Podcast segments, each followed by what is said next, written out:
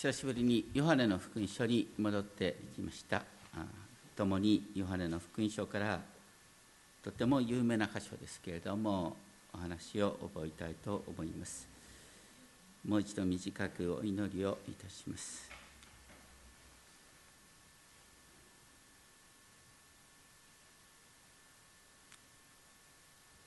天皇お父様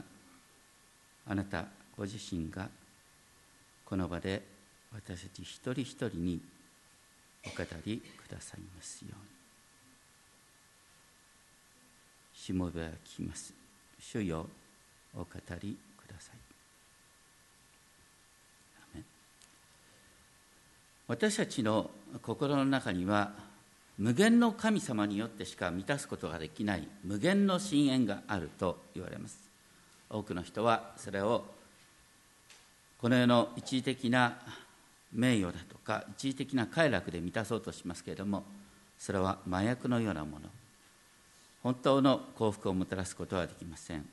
私たちは心の底で愛に乾いているということがあるんではないでしょうか。世の人々はですね教会を敬虔なクリスチャンの集まる場と考える面がありますけれどもそして昔のパリサイ人たちもですね理想的な環境でルールを守れる人だけで礼拝を守りたいと願っていました。しかし悲惨も罪もないところでは神の憐れみを語る必要がない。イエス様の救いは礼拝を悲しむ罪人と神との交わりの場出会いの場としてくださったことかなと思います。4章のところはとても有名な箇所です。サマリアの女。とイエス様との出会いの話が出てくる。その背景として4章の1節からですね 4節に書いてあるのは、まあ、イエス様がエルサレムにいてとても有名になった。そして、えーと、ちょっとこれ以上ですねエルサレムの働きをするよりもあの一度ですね、えー、生まれ故郷のガリラヤに戻った方がいいだろうと判断された。普通はそこに戻るにはですね大抵一度ヨルダン川まで下ってって北上するっていうですね遠回りのルートが普通だったんですけどもこの時はどういうわけか直線距離で最も短いサマリアを通って、えー、北に行こうとしたということですね。実はサマリア人とユダヤ人というのは非常に仲が悪かったんです。だからユダヤ人は普通はサマリアを通らなかった。しかしここでですね書いてあるのはあ4節。サマリアを通って行かなければならなかったと書いてある、えー、サマリアを通る必要があったって書いてあるんですね。その必要ってのはどういう必要なのかっていうのは分からないんですが多分ですねイエス様ご自身がこのサマリアの人々にご自身のことを知らせる必要を感じたのではないかなと思います。とにかくそういう中で、え主はヤコブがその子ヨセフに与えた辞書に近いスカルというサマリアの町に来られた。って書いてあります。そこにはヤコブの井戸があった。イエスは旅の疲れで井戸の傍らに腰を下ろしておられた。時は第6時ごろであった。一人のサマリアの女が水を汲みに行ったと書いてあります。スカルっていう町がどこなのかっていうのは諸説あるんですが現在ですねアスカルという町があるそうなんでなんかそこじゃないかなというんですがとにかくその町はですね、えー、シェケムの近く。シェケムっていうのは旧約聖書の出てくる中心都市なんですね。そこはヤコブがその子ヨセフに与えた辞書。ヨセフの遺骸が埋葬されている場所に近いところなんです。そこにイエス様がですね、えー、弟子たちと共に来た。イエス様はその時疲れを覚えておられた、ね、イエス様は私たちと全く同じ人間であったから疲れを覚えておられたんです。そして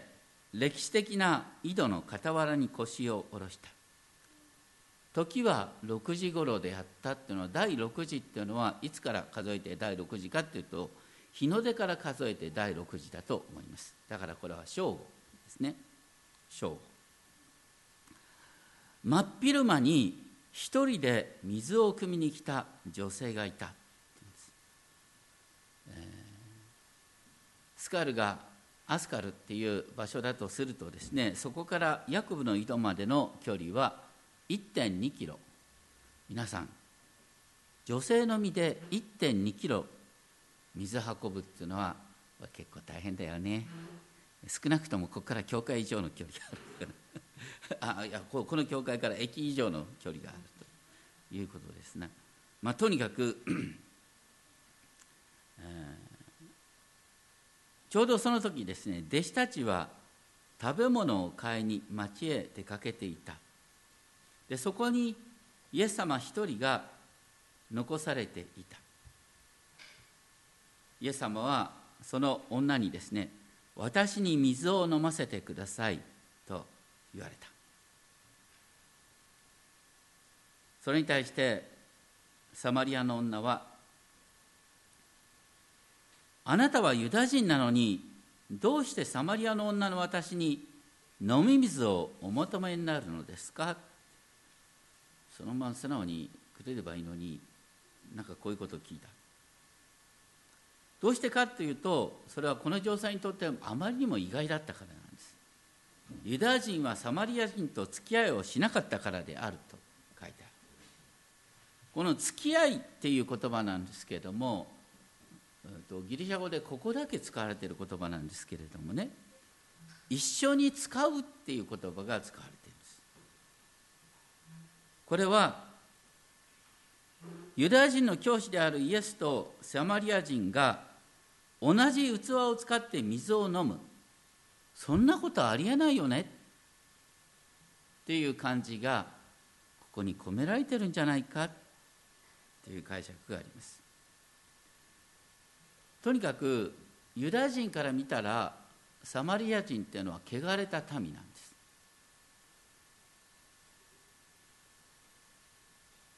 聖書の中には死体に触れるものは7日間汚れるなんて書いてあるんだね。だからサマリア人と同じ器で水を飲んだら7日間汚れちゃう。でしかもありえないのはユダヤ人の男性のユダヤ人教師の側から女の方に声をかけるってことはなかったんです。当時ですね女性に立法を教えてはいけないと話があった。とにかくですねこの女が声をかけられたっていうこと水を飲ませてくれっていう話にしてもあまりにも不思議だった。でそのような応答に対してイエス様は何とおっしゃったか4章10節ですね。もしあなたが神の賜物を知りまたあなたに水を飲ませてくれという人が誰であるかを知っていたならあなたの方でその人に求めたことでしょう。そしてその人はあなたに生ける水を与えたでしょうと書いてあります。イエス様はご自分こそがですね彼女の心の奥底にある問題に答えを与えることができる救い主であるということをここで示唆しています。でしかもイエス様はですねここで私は生ける水を与えることができるって言ってるんです。生ける水っていうのはあの井戸の水とは違うんです。井戸の水はたまり水なんです。生ける水ってのは湧き出る水。新鮮な水です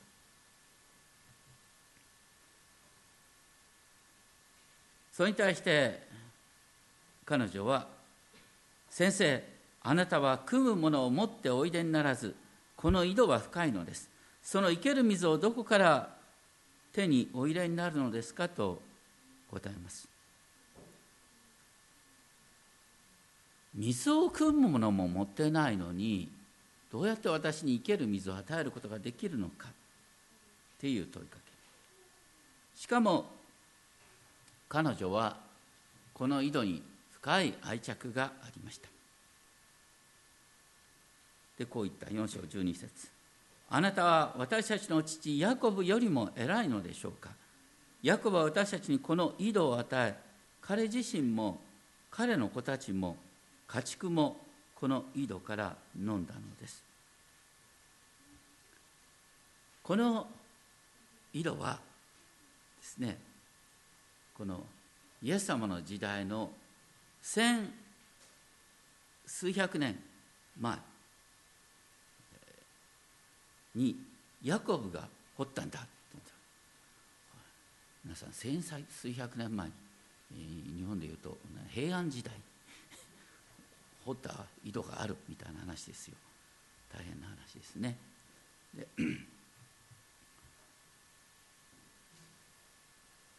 そしてヤコブさんっていうのはねサマリア人にとってもユダヤ人にとっても共通の祖先と考えられてた。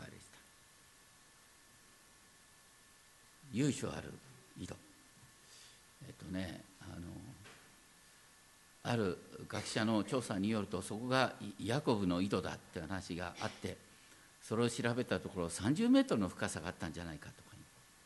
普通ありえないような深さですな。とにかくサマリア人とユダヤ人が何で仲が悪いかというとですねサマリア人というのは、ね、エルサレムの北ですねあのの地サマリアを中心とした地域なんですがそれは昔あの北王国があったところで北王国イスラエルはアシリア帝国によって滅ぼされたね。でその後アシリア帝国の政策によってですねあのイスラエルの民とですね、えーと、周辺の国々との根血政策を行ったんです。民族のアイデンティティをなくしてしまおうという政策。だからサマリアに住んでいる人々はですね純粋なヤコブの末裔じゃなくてあの根血の民なんです。で、えー、しかも北王国っていうのは昔礼拝の場所を変えたんですよね。みんながエルサあのね、えっと、北と南に国が分かれた時に、ね、南はエルサレムで礼拝したんだけども北の国の人々はみんなエルサレムに行かれると困ると。で自分たちで勝手に礼拝の場を作ったんです。サマリアにね。その名残をずっと受けて根血でしかもですね北王国のあの偶像礼拝とまがいもののですね礼拝をしてた。その流れのサマリア人なんかっていうのはユダヤ人にとっては汚れた民だったんです。でもそれにしてもですね、えー、彼らも彼らに実はあの旧約聖書の中のモーセ御書、ね、創出レビ民新明記。ここまでは聖書と認めていたんです。それがサマリア教なんです。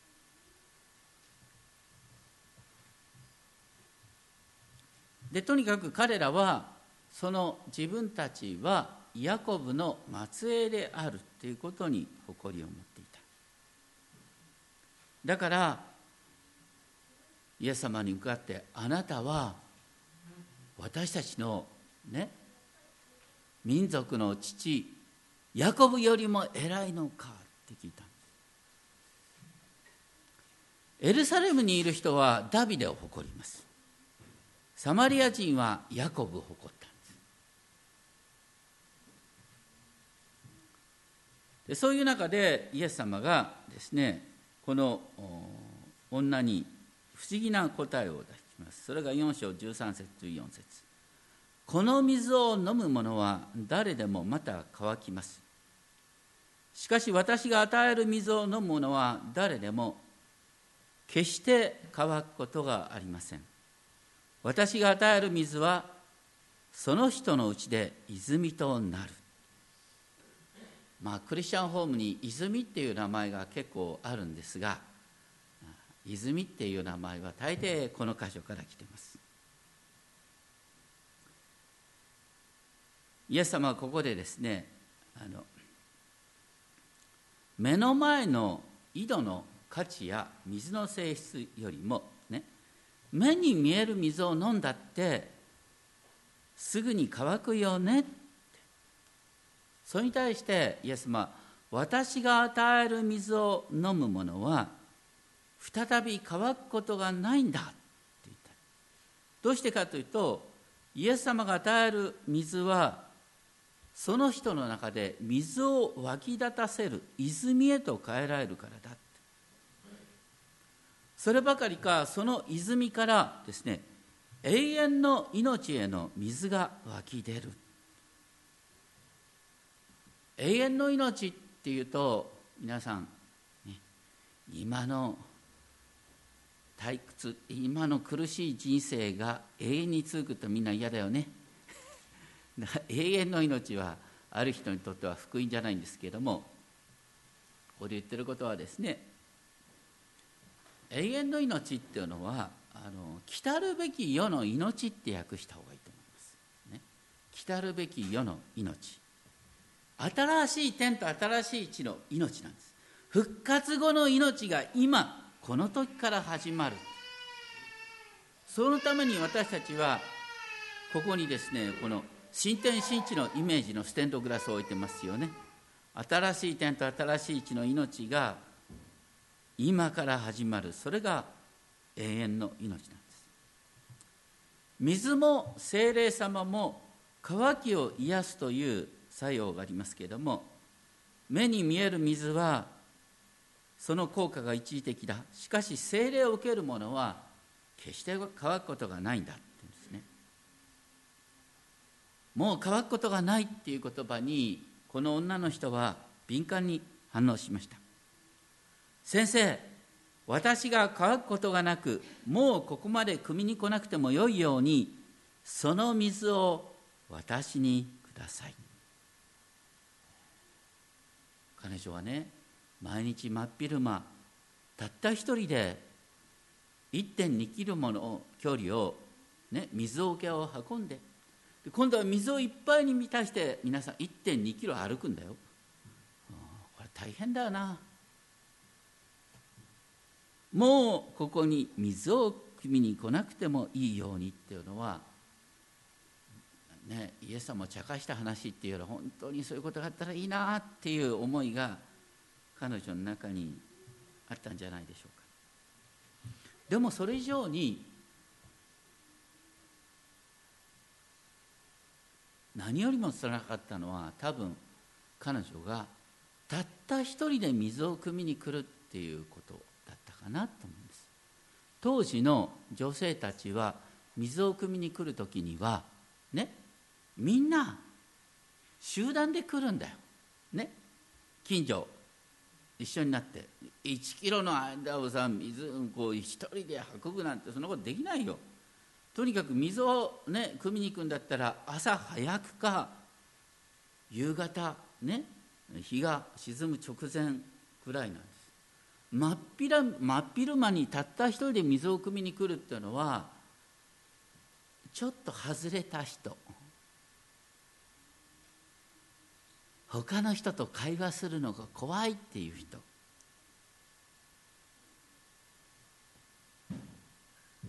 だからこの女の人の問題っていうのはね水を汲みにつらさ来る辛さというよりもこのたった一人で人の目を恐れながら生きてるっていうことにあったんじゃないかなと思います。イエス様はそこで初めてですね彼女の問題の中に入り込みます行ってあなたの夫をここに呼んできなさい女は答える私には夫がありませんイエスはさらにおっしゃる。4章17節私には夫がないというのはもっともです。あなたは夫が5人あったが今あなたと一緒にいるのはあなたの夫ではないからです。あなたの言ったことは本当です。彼女は何度も結婚に失敗した。まあ今も昔もあれですけどもまあ3度ぐらいまで結婚に失敗するっていうのはあるかもしれない。ないかな3度。でしかもねあの当時ですね、うん、今と違って女性の側から離婚してっていうことはありえないんだよ。いつも離婚を申し出るのは夫の側なんです。女性の側には離婚してくださいなんていう権利はなかったんです。だからこの女性は5回結婚して5回とも夫の方から愛想をつかされた。どうしてだろうねと。いろんな推測がある。でもあのその後のですね記述を見るとこの女の人っていうのはそれなりの教養もあっただろうし、ね、町の人ときちんと対話できる人だった。だからそれなりの女性だったんじゃないかなと、ね、それなりの女性なのになんで5回も離婚されたんだろうって。まあこれはね多くの人が推測していることでわからない。ただあり得るっていうのはあの愛情依存というのがありますね。ラブアディクション、とにかくまああんまりこういうことを言うとなんですけれども女性の中にはたまにね本当にいつも私を振り向いて私を振り向いて私の話を聞いて、ね、あなたがいないと不安でたまんないとこうそういうですねこう依存症的な女性がたまにいるんそういう女性っていうのは結婚した後大抵夫からあのうるさがられるんですよ。結婚する前は可愛いと思ったんだけど結婚した後はうるさくてたまんない。ね。で、えー、引き離そうとするとなおくっついてくるんです。そういうことが子供ついたんじゃないかな。それは唯一考えられる説明かなと思うんですけどもとにかく愛に乾きすぎてえー、適切な距離感を保つことができない。だからイエス様はここでですね水への渇きから愛への渇きへと話を転換したんじゃないかな。私たちはみんなこう愛への渇きとかね、えー、こう人から承認される渇きだとかいろんな渇き持ってますよね。皆さんはどうですか？まあ、僕なんかはあですけれどもあの大雪山の麓で生まれた。生まれたのは3月31日だからあのとにかく出遅れてたんですよね。でいつもねこう出遅れててどうにかしてですねこう遅れを取り戻したいって頑張ってきたんですけどだんだん成績が上がってねで大学に入ってそしてあの政府のお金で留学までさせてもらって。だけどどこまで行ってもねやっぱり上には上があるんだよとにかく。渇きっていうのは世の成功では癒されない。柄にもなく証券会社に入った。まあそれなりにある程度の成績を上げることはできたかもしれませんけれどもそれでもやっぱり渇きっていうのは癒されない。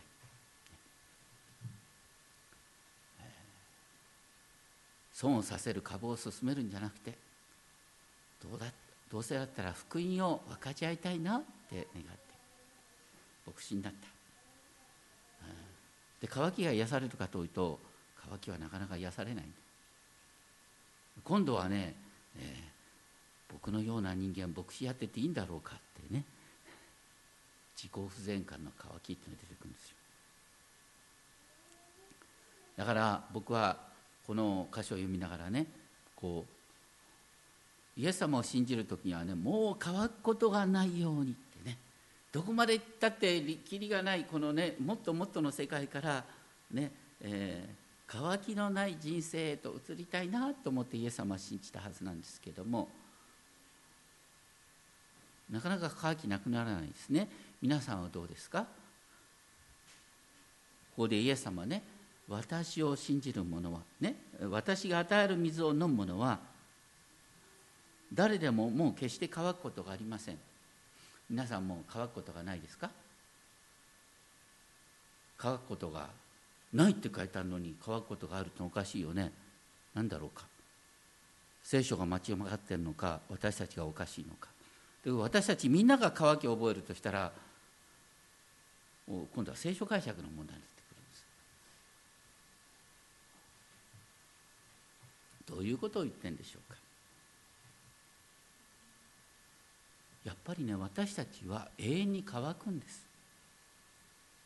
僕は自分がおかしいと思ったでもよく見るとみんなおかしい。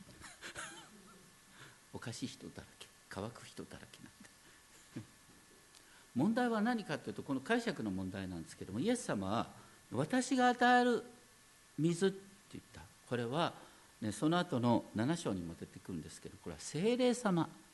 私たちが精霊様を受けるってことなん精霊様が私たちのうちに宿ってくださってそう精霊様が私たちのうちで泉となって精霊様が私たちを導いてくださるっていうことを言ってるんです。でそれと渇きの関係ですけれどもこれは単純明快ですよ。皆さんどういう時に必死に祈る？渇きを覚える時でしょ？渇きを覚えた途端イエス様助けてくださいイエス様、ね、私は困ってんです。渇きがすぐ祈りに変わることができる。どうしてかって言ったらあなたのうちに精霊様がいるか。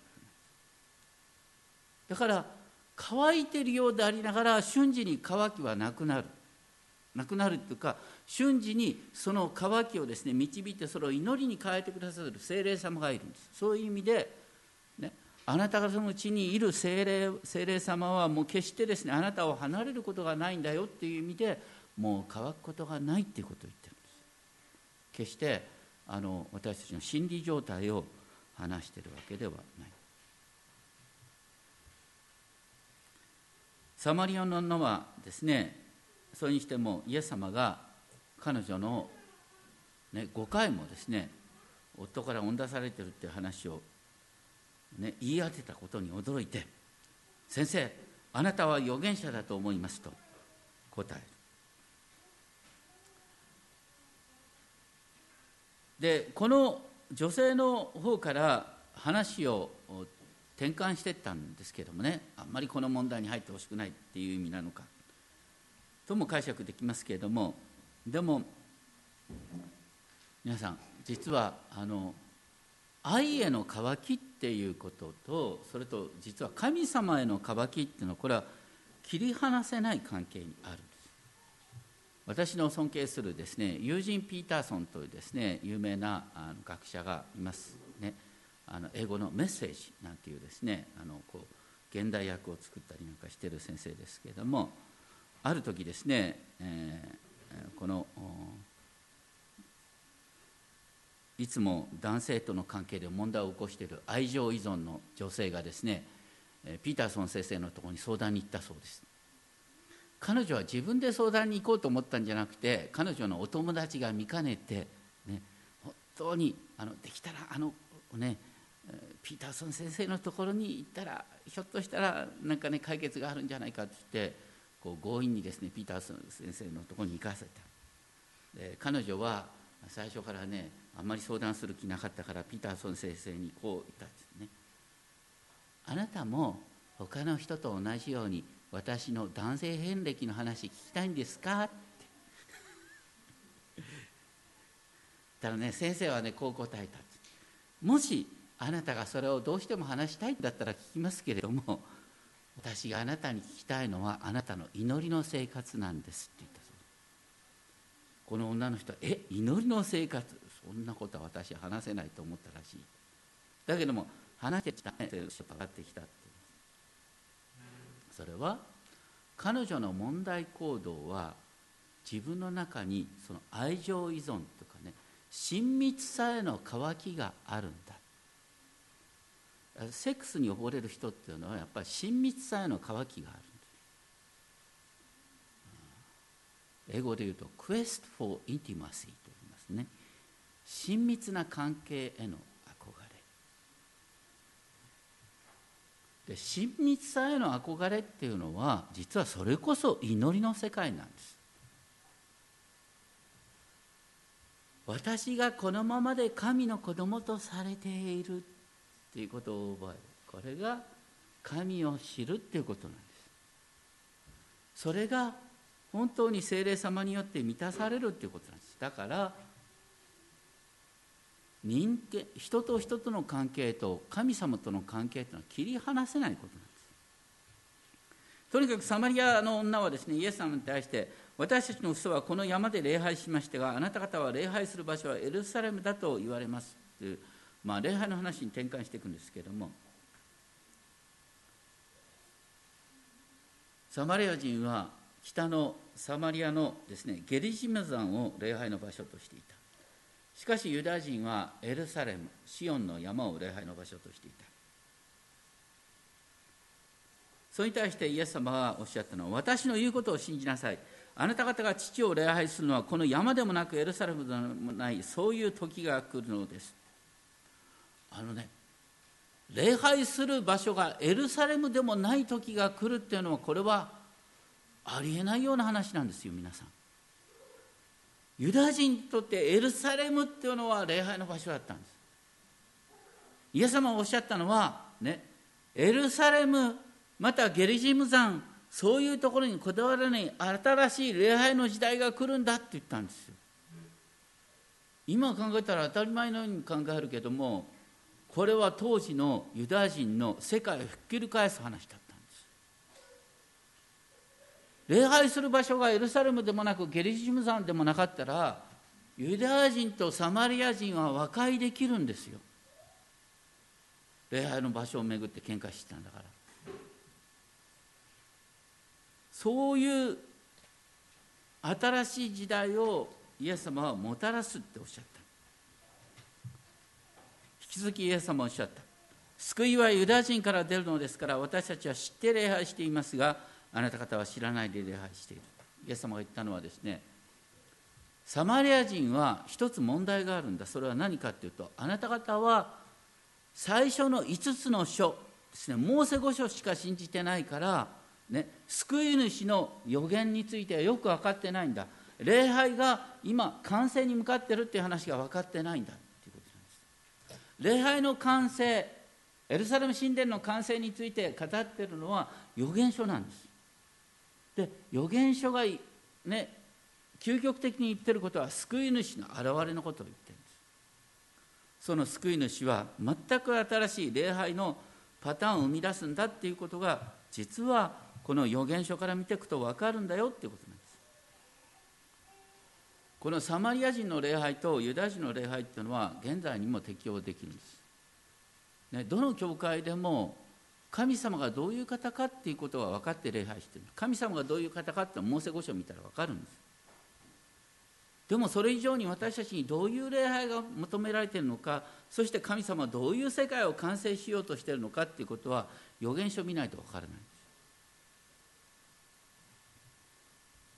でそういう中でイエス様がおっしゃった、ね、救いの時それは4章23節。しかし真の礼拝者が霊と誠によって父を礼拝する時が来ます。霊と誠によって父を礼拝する時が来ます。第一のですね真の礼拝者たちが誠によってってこう両方ともほとんど同じ言葉なんですけれどもこれはね礼拝は真心が伴っていればいいっていう意味でしょうか？これはそういうふうにあの解釈されることがあるんです。真心が伴った礼拝っていうのはねあのそれは異教徒だってやってんですよ。真心が伴った礼拝って。大切なのはどなたを、ね、どなたの力によって礼拝するかってこと。私たちはイエス様が私たちの身代わりに十字架にかかって私たちの罪を一方的に許してくださったねイエス様の救いの宮座があってそしてそのイエス様の救いの宮座に応答するものとして私たちは礼拝するんでしょ。実は誠によって礼拝するってことはイエスの皆によって礼拝するっていう意味でもあるんです。霊によってっていうことは、ね、私たちは精霊によって新しくされます。それとともにですね霊によってって言ったこう新しくされたものとしてっていうことと同時にですねここのとこでイエス様は続けてですね今がその時ですと言ってですね父は霊だから霊と誠によって、神は霊ですから、4章24節神は霊ですから神を礼拝する者は霊と誠によって礼拝しなければなりませんと書いてある。神は霊ですからっていうことはどういうことかっていうとですね私たちの目に見える現実とちょっと違うって神を礼拝するっていうことは違うって言ってるんですね。それは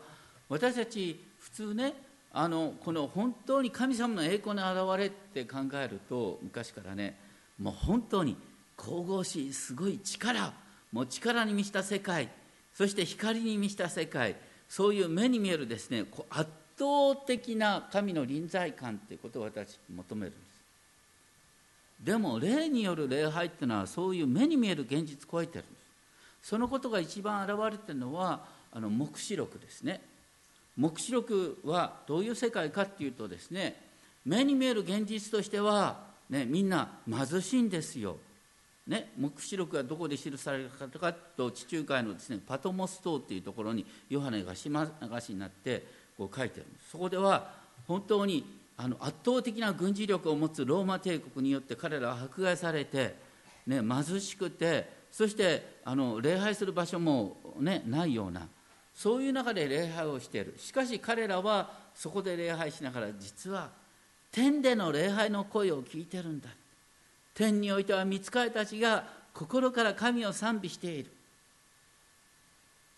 その神とは何かっていうと子羊イエスなんだ。子羊イエス様は子羊。ね子羊っていうのは本当目に見えるものとしては弱さの象徴です。でも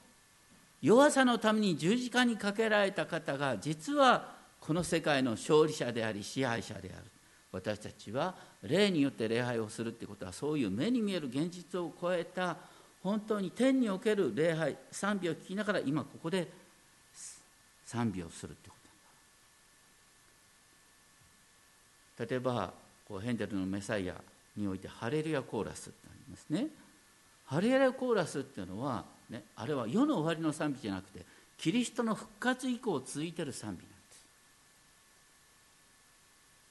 今天においてハレルヤコーラスが捧げられている。私の賛美はその天の賛美に霊の耳を強調さ共鳴させて今ここで賛美をするんです。それが今の霊と誠による礼拝ってこと。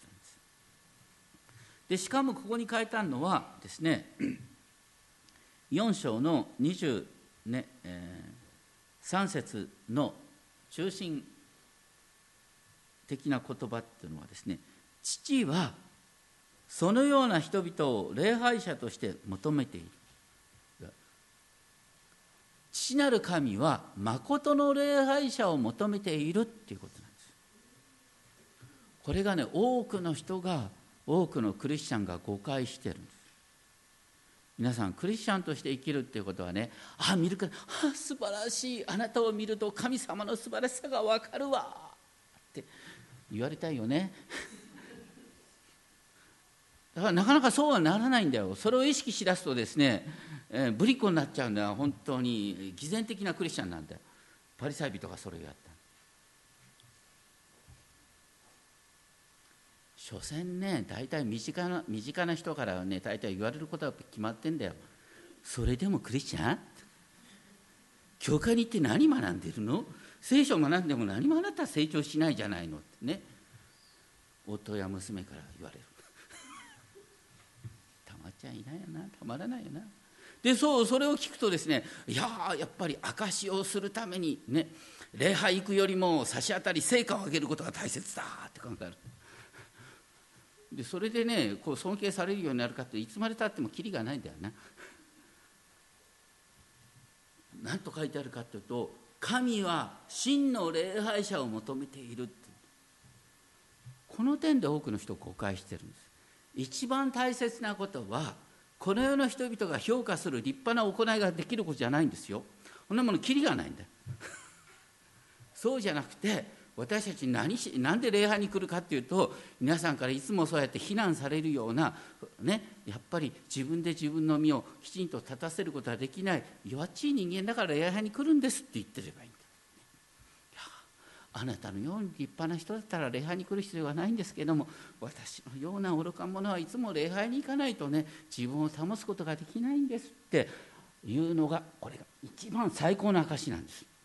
で聞いてるうちにね聞いてる人もそのうちに「いやそういえばそうかな。いや僕も実はね実はやっぱり必要なんだと思うんだけども」ってね。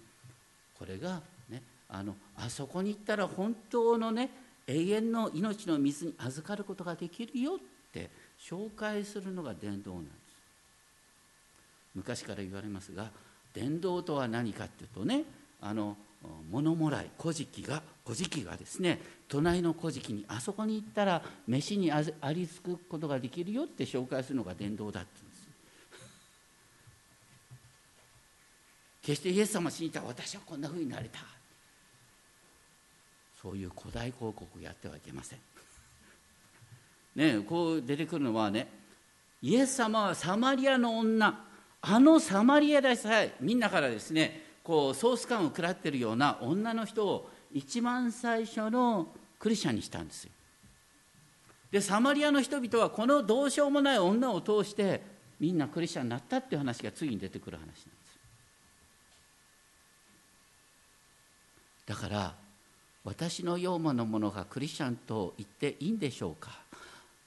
大丈夫です。あなたこそサマリアの女に近いだろうとか言って。まだ5回まで夫からね追出されてないかもしれないけど。イエス様はそういう人をね相手にして、ね、礼拝一番大切なのは霊と誠によって礼拝することなんだよっておっしゃってくださったんです。そして私たちはそのようにいつもね新天新地を仰ぎ見て礼拝をしている中でだんだん変えられてくるんです。